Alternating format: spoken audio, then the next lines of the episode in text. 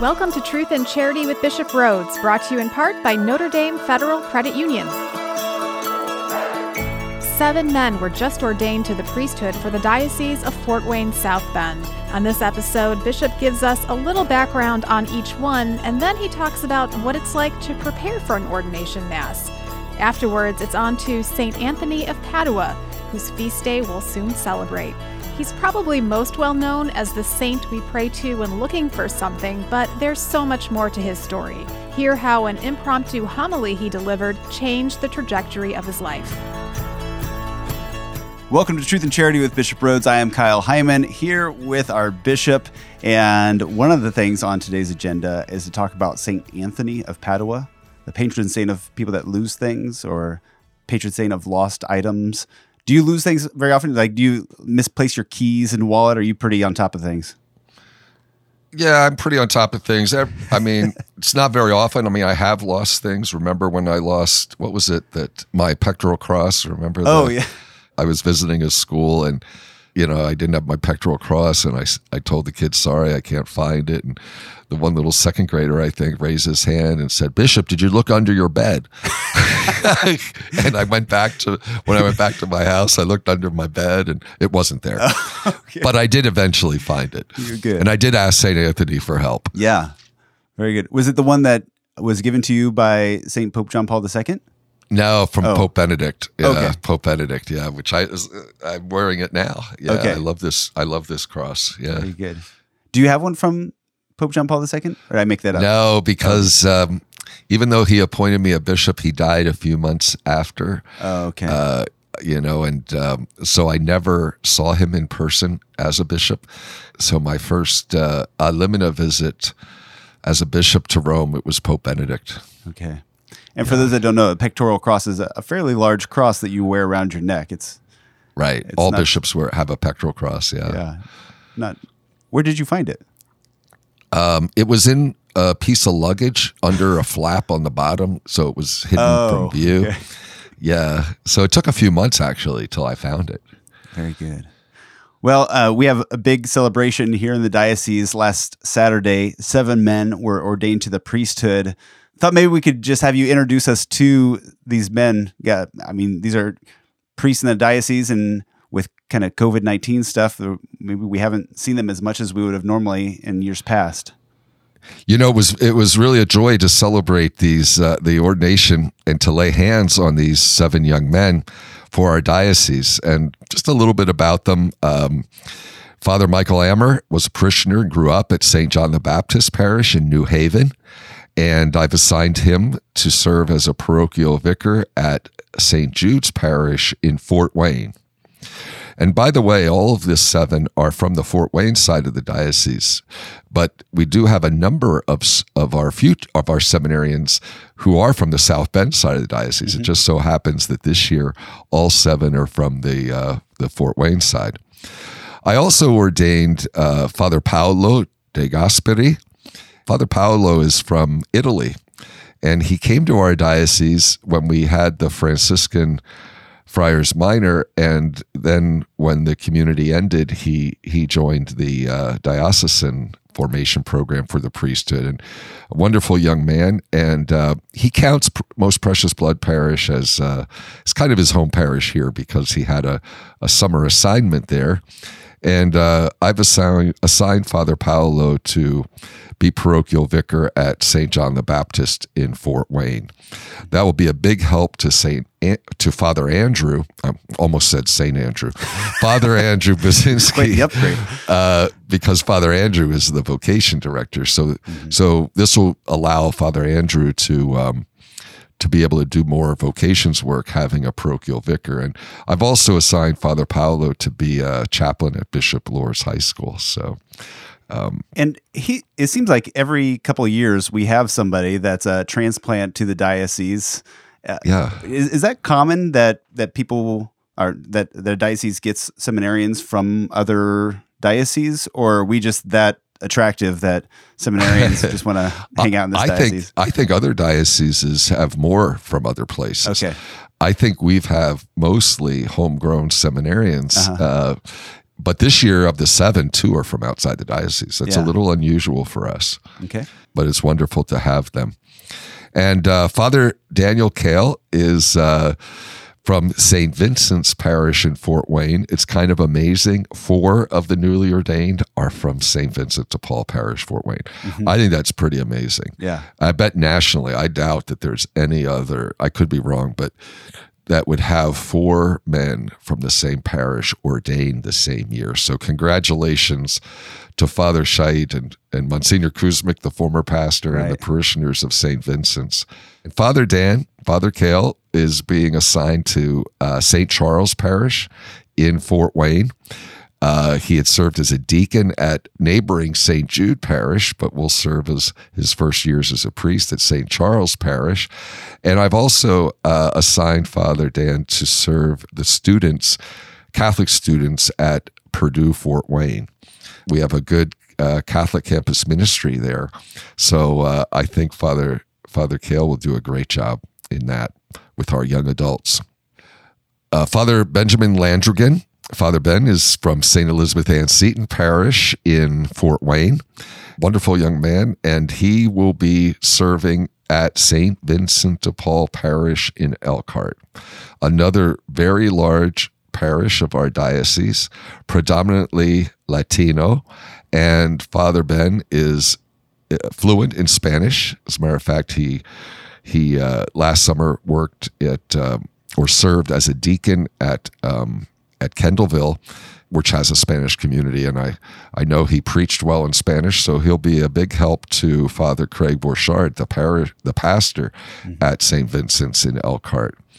You know, it's so big. That's the biggest. By the way, that parish has the last couple of years has been the largest number of confirmation candidates in the diocese. Uh, this past year, I confirmed 170 eighth graders Wow. at, from St. Vincent's Elkhart. I think people are s- surprised at that. Yeah. Father Keaton Lockwood, also a St. Vincent parishioner, St. Vincent's Fort Wayne, grew up. And Father Keaton will be assigned, is being assigned to as a parochial vicar at St. Therese Parish, Fort Wayne, and St. Henry Parish, Fort Wayne.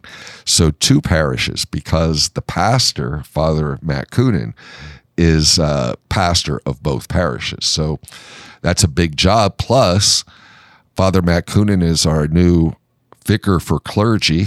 So he'll be coming into the Archbishop Knowles Center and working, helping me uh, in that area of care of our clergy. So by giving him that extra responsibility, which is very important responsibility, he'll need more help at the parishes. I don't want that to be neglected. So that's why I decided to send Father Keaton to be a parochial vicar for Father Matt Coonan. Father Keaton also knows Spanish, and uh, we have a Spanish Mass at St. Henry's, so that will also be helpful. The next uh, young man that I ordained to the priesthood is Augustine Onuoha.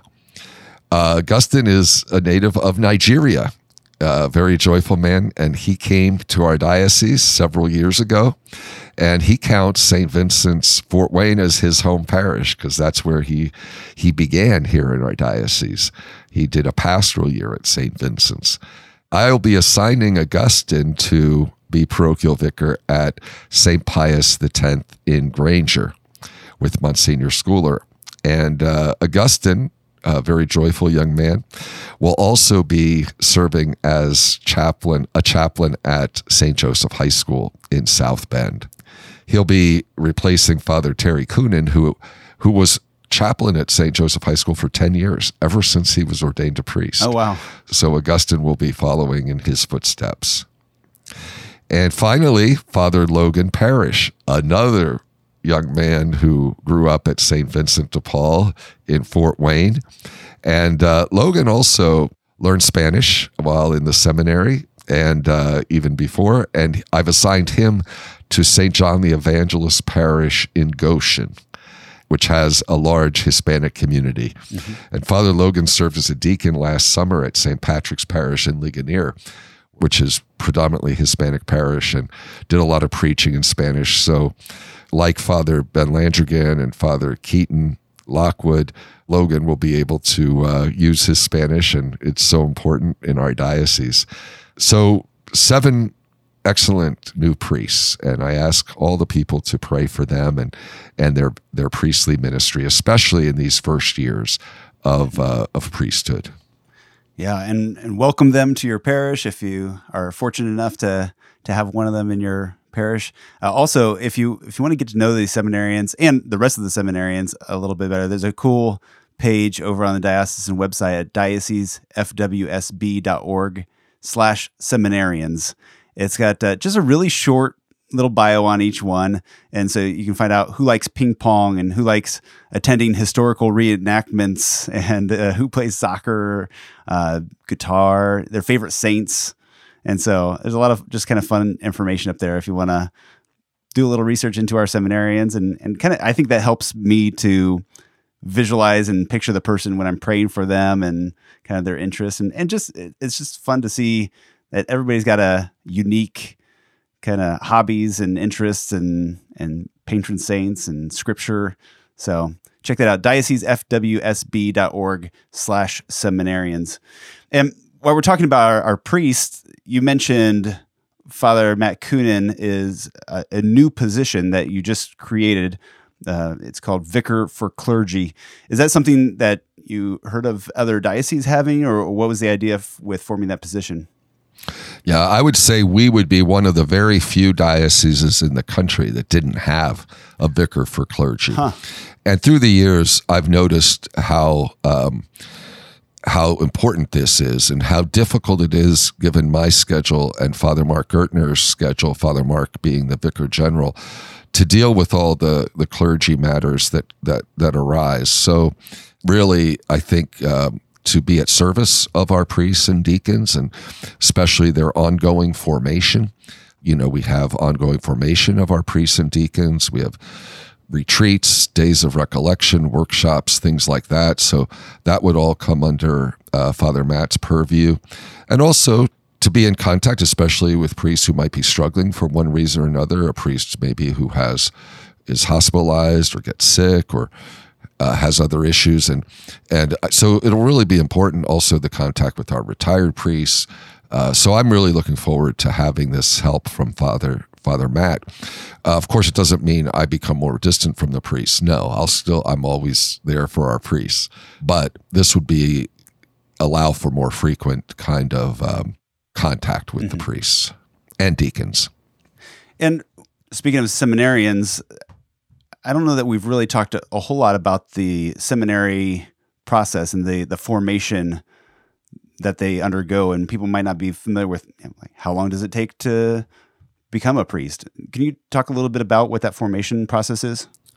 Yes, uh, be happy to. Uh, of course, I was involved in this very, very much because I was the rector of a seminary. But basically, a, a young man could begin his studies for the priesthood, his formation for the priesthood, after completing high school. Mm-hmm. We have some of uh, our seminarians who who applied had already discerned a call to the priesthood in high school. So in those situations, if they're accepted, if if they have the qualities that are needed, we uh, send them to a college seminary. So for four years, they uh, they are living in a seminary and completing their college education or university education. In our situation, I send them to Bishop Simon Gabriel Brute Seminary in Indianapolis, and they attend classes and get their degrees from Marian University in Indianapolis. And I'm really happy with Bishop Brute Seminary. It's really very, very good. And then after they graduate from college, then they have to do four more years of formation and they study theology. And I send them either to Mount St. Mary's Seminary in Emmitsburg, Maryland, or to the North American College in Rome. Uh, a few go to are sent to Rome for their studies. We have also had a couple men studying at the Athenaeum in Cincinnati, Ohio, Mount St. Mary's Seminary of the West. Mm-hmm. And that was in particularly those who had been Franciscans. I sent them there, and then I allowed them to continue and finish at Mount St. Mary's of the West, like Father Paolo, who I just ordained to the priesthood. We will have two more uh, men who are will continue at the seminary that seminary in Cincinnati.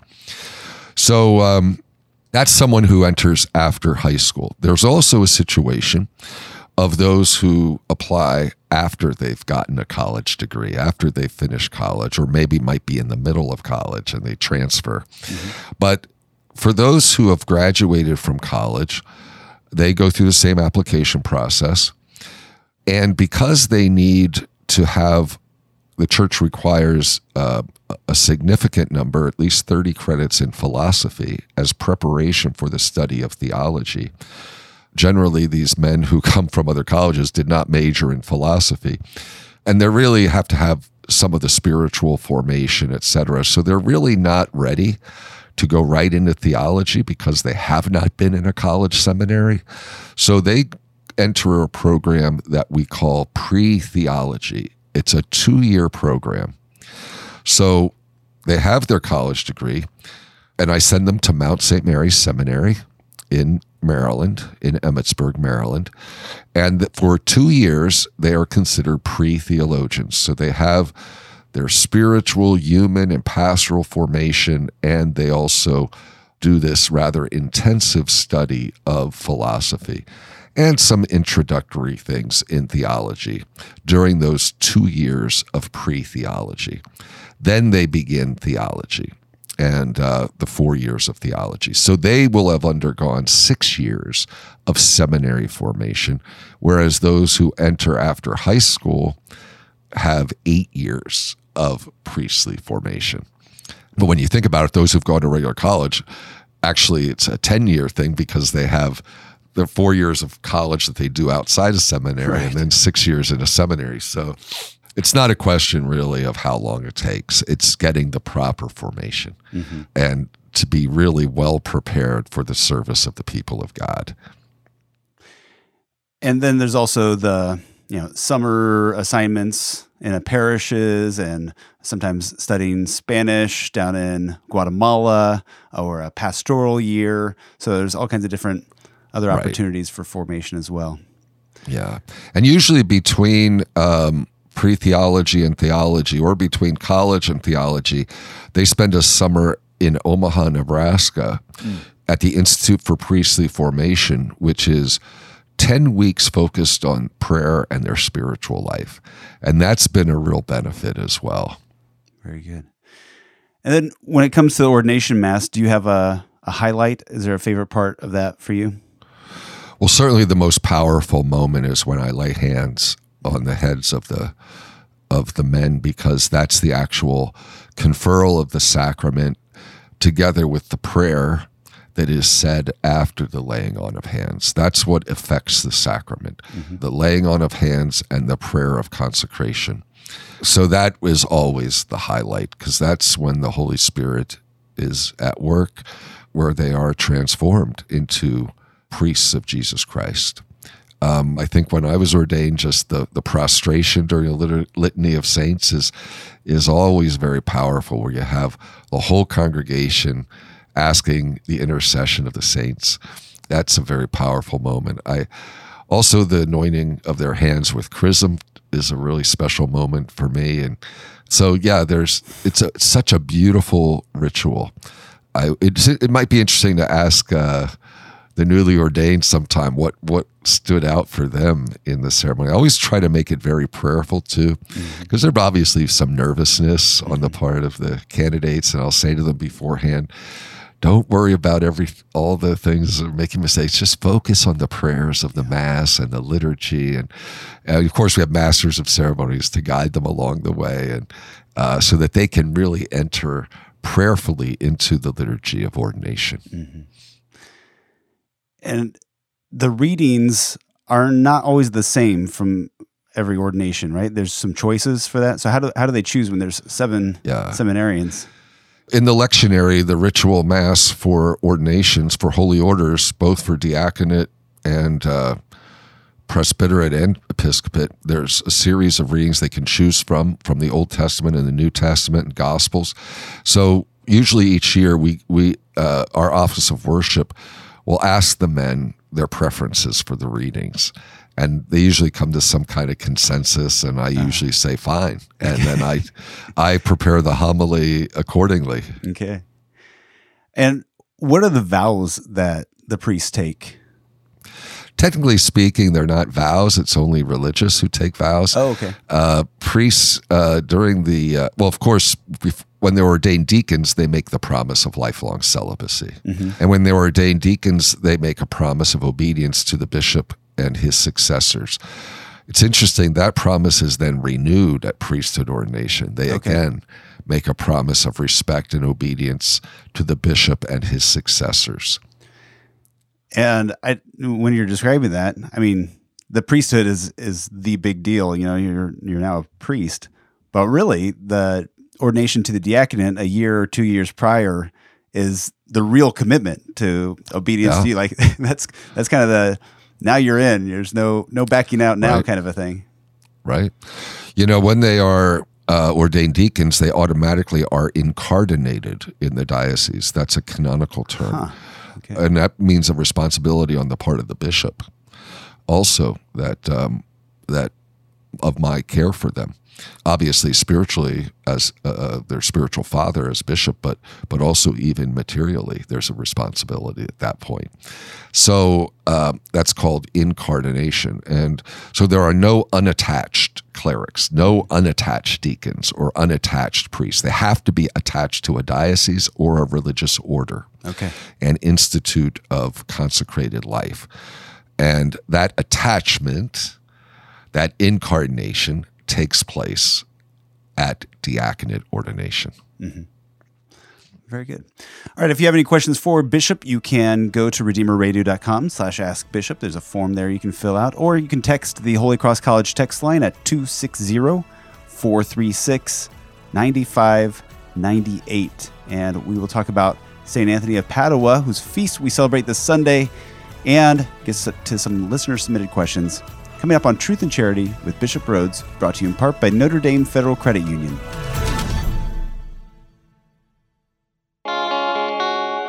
Notre Dame Federal Credit Union has a special mission to serve the Catholic Church in America. In 2020 alone, we've served over 800 parishes, schools, and nonprofits in more than 25 dioceses nationwide. We are a member owned, not for profit cooperative, working hard to create a national Catholic financial alternative to the for profit banks. You already share our values, why not share in our benefits? Notre Dame Federal Credit Union.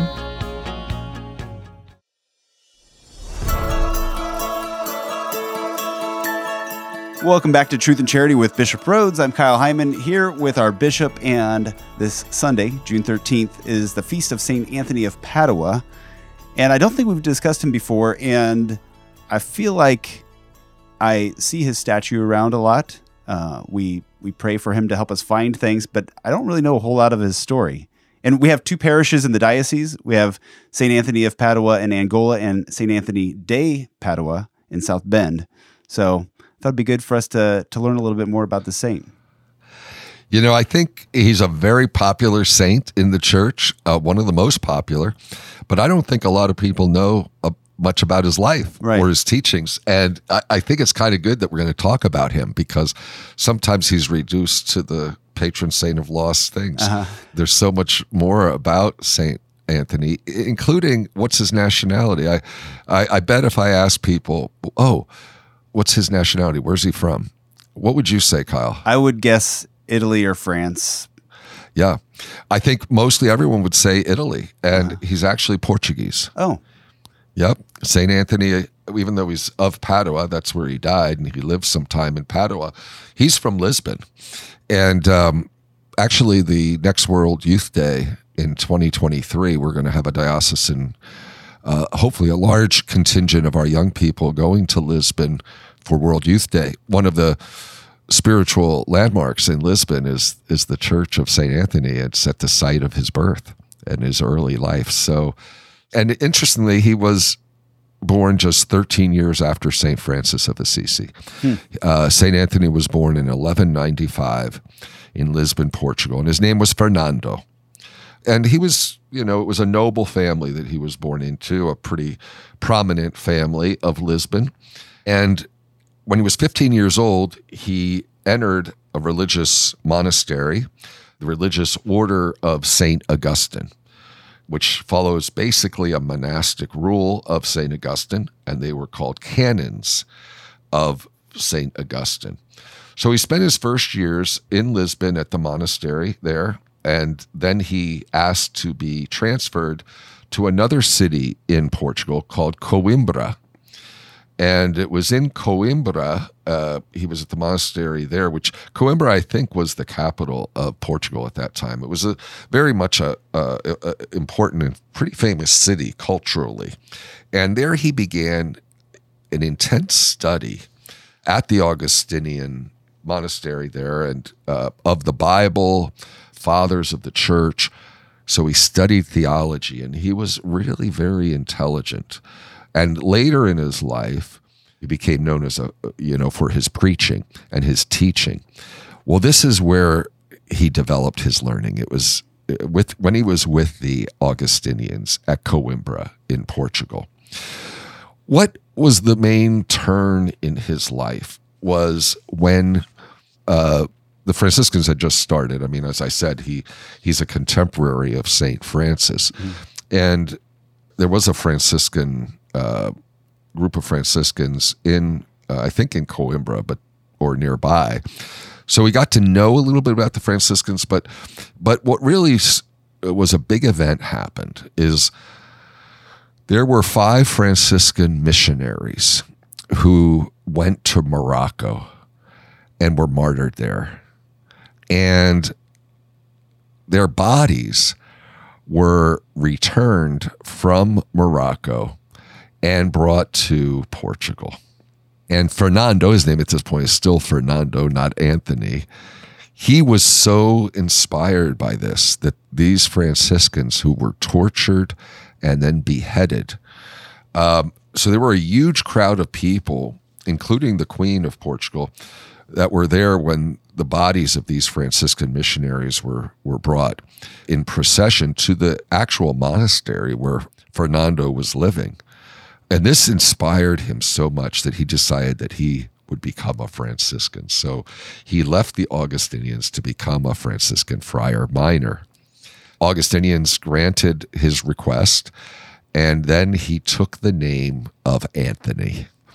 Anyway, his dream was to go to, to Morocco, to kind of follow in the footsteps of these holy martyrs, to go there and to continue their missionary work.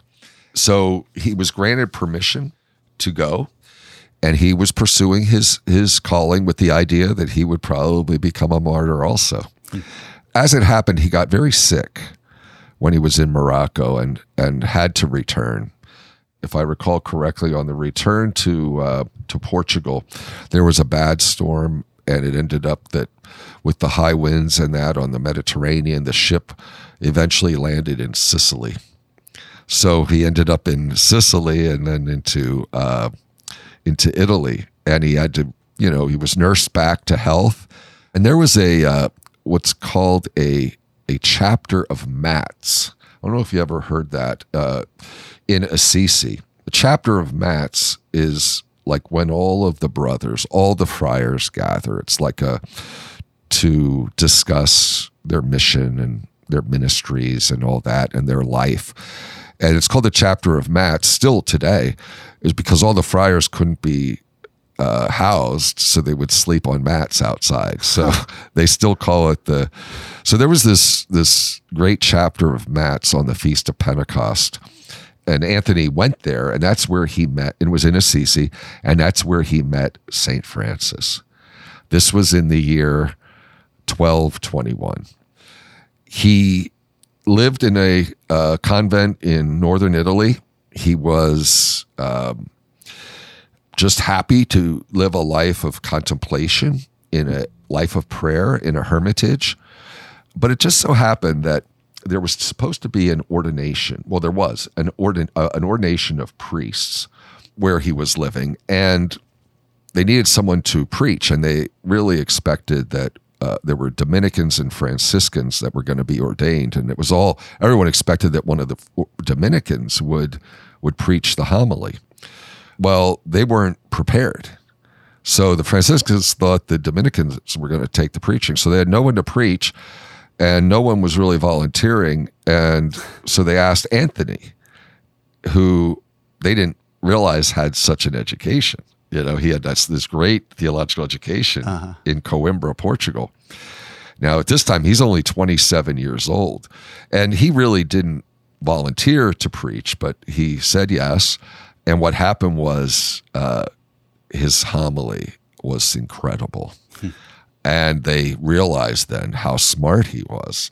And he spoke with such simplicity, but with such passion and such depth and beauty that, okay, so that was the end of his quiet life of prayer and penance because now they realized how skilled he was as a preacher. So he was reassigned to preach in northern Italy. And, and really, he was so good that um, people would flock to hear his his his homilies, his sermons, and then he traveled all over northern Italy, southern France, a lot of traveling between cities, especially places where there were a lot of heretics, because at that time there were some heresies that were spreading, and so in many ways his homilies kept people in the church or brought people back to the church.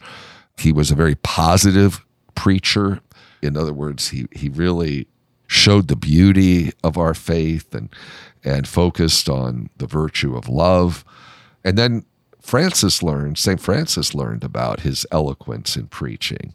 And Francis, you know, at first wasn't really interested that much in in the friars learning a lot of theology. St. Francis was more like into them living a life of poverty and simplicity. But then when he saw, well, Saint Anthony, this or Anthony was was both. I mean, he was simple. He followed the the Franciscan rule. He was a man of prayer. He did penance. He did all of these things, but he was a great preacher. Mm-hmm. So, and he knew theology so well. And uh, so St. Francis then asked him to teach theology to the Franciscans. So, really, he laid the foundations for what we'd later call Franciscan theology. You know, some of the great Franciscan scholars like St. Bonaventure or, or Blessed Duns Scotus. All this really began with Francis giving the blessing upon Anthony to teach. And he taught the friars in Bologna in Italy. Meanwhile, he continued to travel and do you know, traveling ministry of preaching. He became a superior of the province of the Franciscan friars in northern Italy. And when he finished that job, he withdrew to a place near Padua. And he had stayed at Padua on other occasions and had preached in, in uh, Padua.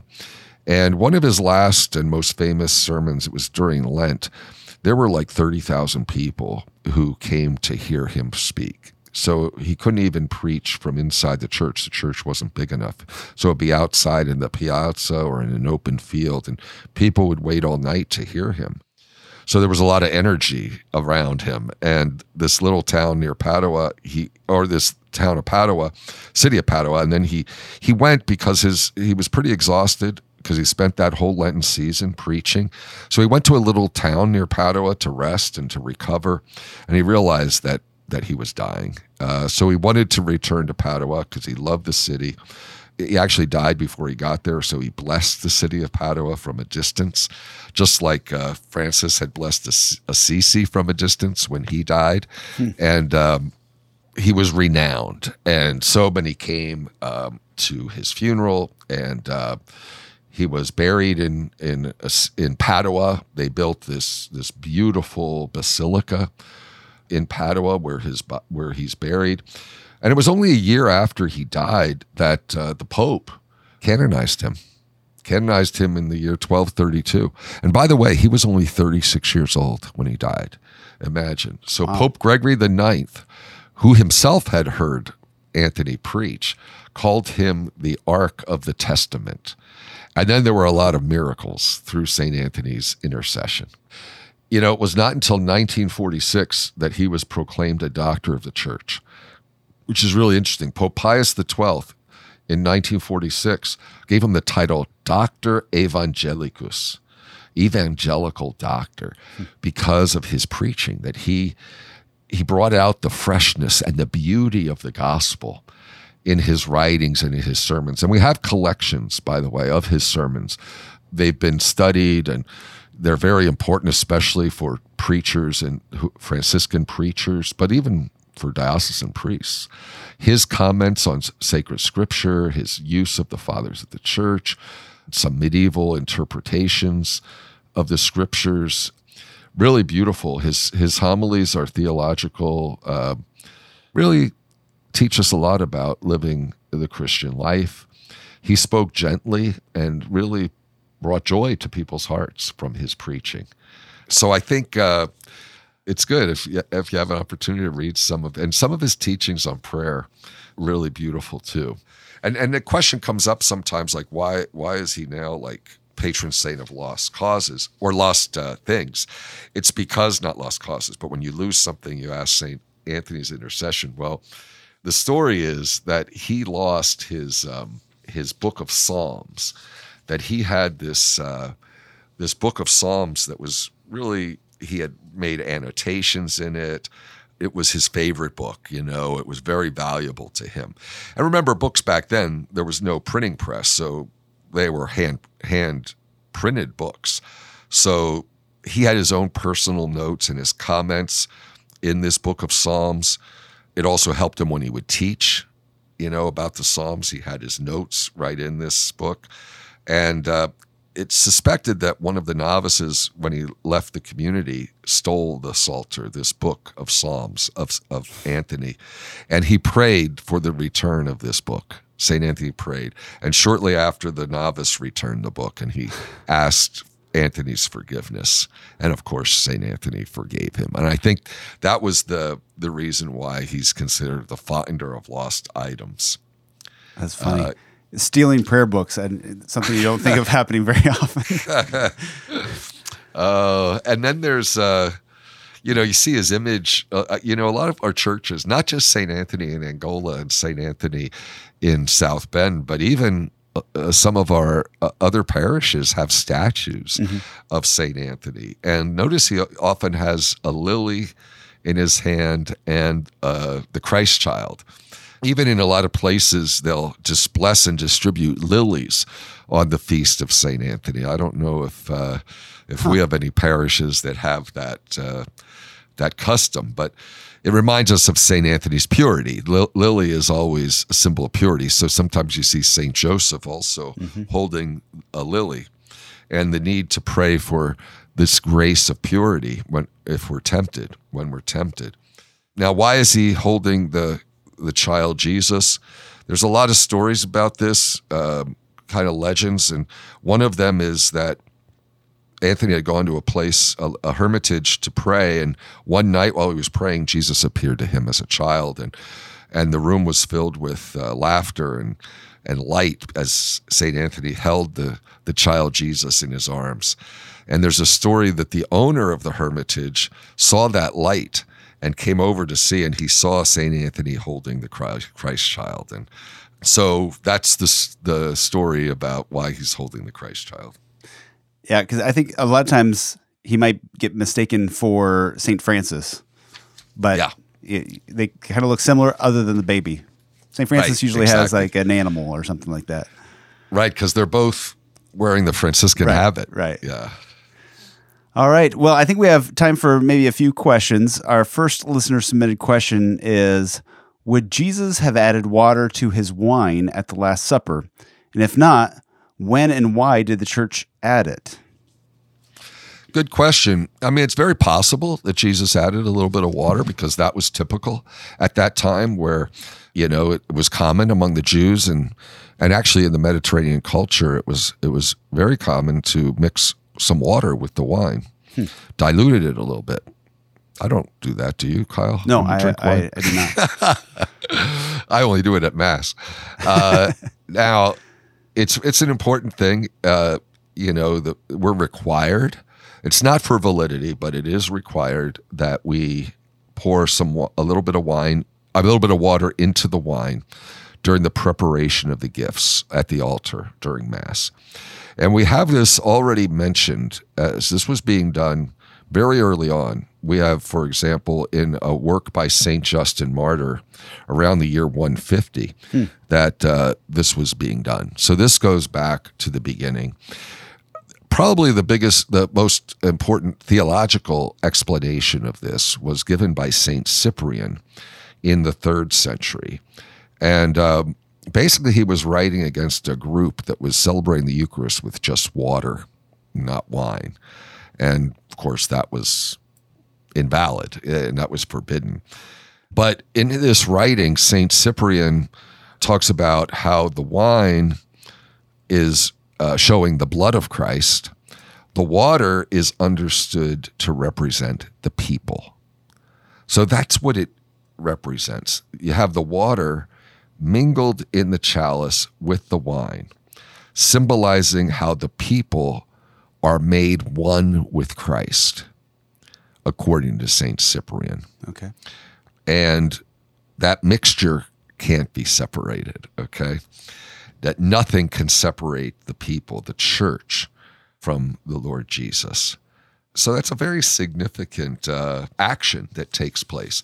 While he's doing that, the priest or bishop says these words quietly in a low voice when he's pouring the water into the chalice. He says, By the mystery of this water and wine, may we come to share in the divinity of Christ, who humbled himself to share in our humanity. So, again, the idea of us being joined to Christ, water mingled with the wine. Later in the Middle Ages, St. Thomas Aquinas, great theologian, also explained why this is done. And he basically he, he begins by saying that probably our Lord himself did this at the Last Supper, that he would have mixed some water with the wine. He said that it, it's probable. Hmm. And then he also makes another reason. He says, when you read the Lord's Passion, and he really quotes uh, Pope Alexander I, that it's not wine only, it's not water only, but it's wine, it's water mixed with wine, because blood and water flowed from Christ's side at the Passion. That's another reason. But then he emphasizes the reason that St. Cyprian gave that the people are signified by the water and Christ's blood by the wine. So when water is mixed with wine in the chalice, the people are made one with Christ. So hopefully that answers the Yeah. person's question. That's great. I had no idea. I hadn't even thought of that being potentially different than the Last Supper, but maybe it was the same. But that it goes back to, you know, second century or at least. Fascinating. Someone asked, why did Jesus pick Judas as a disciple? Did he know Judas would betray him? this will show the answer shows the fallibility of the bishop. I have no idea. You know, it's it's really a mystery. You know, why uh-huh. did Jesus pick? I think it's part of God's plan. I mean, for our redemption. Did Jesus know that Judas would betray him? Well, yes, because in his divine nature, Jesus knew everything. Mm-hmm. So I would answer yes to that part of the question. So if he knew that he was going to betray him, then why would he choose somebody that would betray him? I think he was faithful to his father's plan for our redemption. Uh-huh. We're in a mysterious area talking about these things. Yeah, yeah. And when you talk about the knowledge of Jesus, you know, there's also, we talk about his knowledge in his divine nature. You know, he grew in wisdom and knowledge in his human nature. But as the Son of God, he was omniscient. That gets into the mystery of what kind of knowledge we're talking about. Obviously, in his human nature, we speak of how Jesus grew in knowledge, but he had this interior knowledge in his divine nature. And that's another subject of theological, uh, would, would take a lot more time to, to discuss that issue. Okay. All right. Well, if you have any questions, you can send a text using the Holy Cross College text line at 260 436 9598. And before we go, could we get your Episcopal blessing? Yep. The Lord be with you. And with your spirit, Blessed be the name of the Lord. now and forever, Our help is in the name of the Lord. who made heaven and earth. May Almighty God bless you, the Father, and the Son, and the Holy Spirit. Amen. Thank you, Bishop. You're welcome, Kyle. Truth and Charity with Bishop Rhoades is brought to you in part by Notre Dame Federal Credit Union.